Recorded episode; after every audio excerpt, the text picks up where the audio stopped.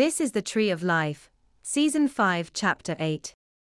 In this episode, we will be integrating our discussions in this season with different kinds of territoriality. To start off, spatial territoriality manifests as a projection of action corresponding to particular expectations of another. That is to say, the oxytocin release corresponding to the meeting of expectations is one sided. Archetypal territoriality is linked to reciprocation by preferential expectation matching. Which is to say, that nonlinear intersections are created by emotional coupling between two individuals corresponding to reciprocation between two individuals, at the expense of another. In other words, nonlinearity is the product of an oxytocin mediated genetic synchronicity, which is the product of epigenetic convergence caused by reciprocation. In other words, archetypal territoriality, that is, consolidated territoriality, is consolidated through a linking of two individuals in a reciprocal relationship at the expense of any other individual. This linking manifests as nonlinearity, or through nonlinearity, as a gradation of synchronicity between the reciprocal pair and any other individual interacted with.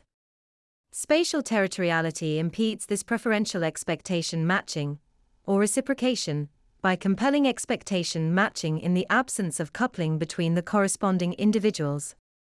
To be clear, then, archetypal consensuality creates an oxytocin mediated homeostatic equilibrium, because it is reliant on a two sided reciprocal relationship built on oxytocin release. It is founded upon preferential expectation matching between the emotionally coupled individuals at the expense of the outgroup. That is to say, that the preferential expectation matching within the in group partners is at the expense of the outgroup, generating a gradient of epigenetic synchronicity. This is to be distinguished from the tit for tat strategy of a lineal line, wherein such a relationship lacks consolidation, merely relying on substitution in the place of coupling.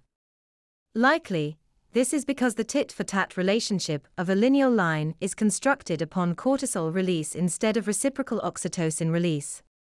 All of this is to say that nonlinearity is about a gradient of reciprocation amongst an in group and an out group manifesting as a gradient of genetic synchronicity, preferential expectation matching between two coupled individuals at the expense of some out group.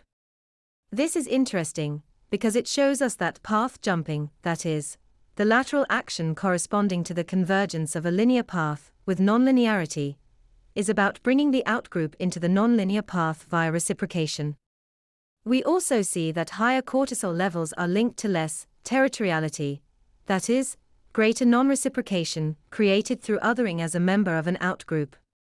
In other words, higher cortisol levels are the product of a linking of these coupled in groups, reliant upon the exclusion of some other. That is to say, preferential expectation matching within these coupled in groups, at the expense of some othered individual. That's the end of the podcast for today.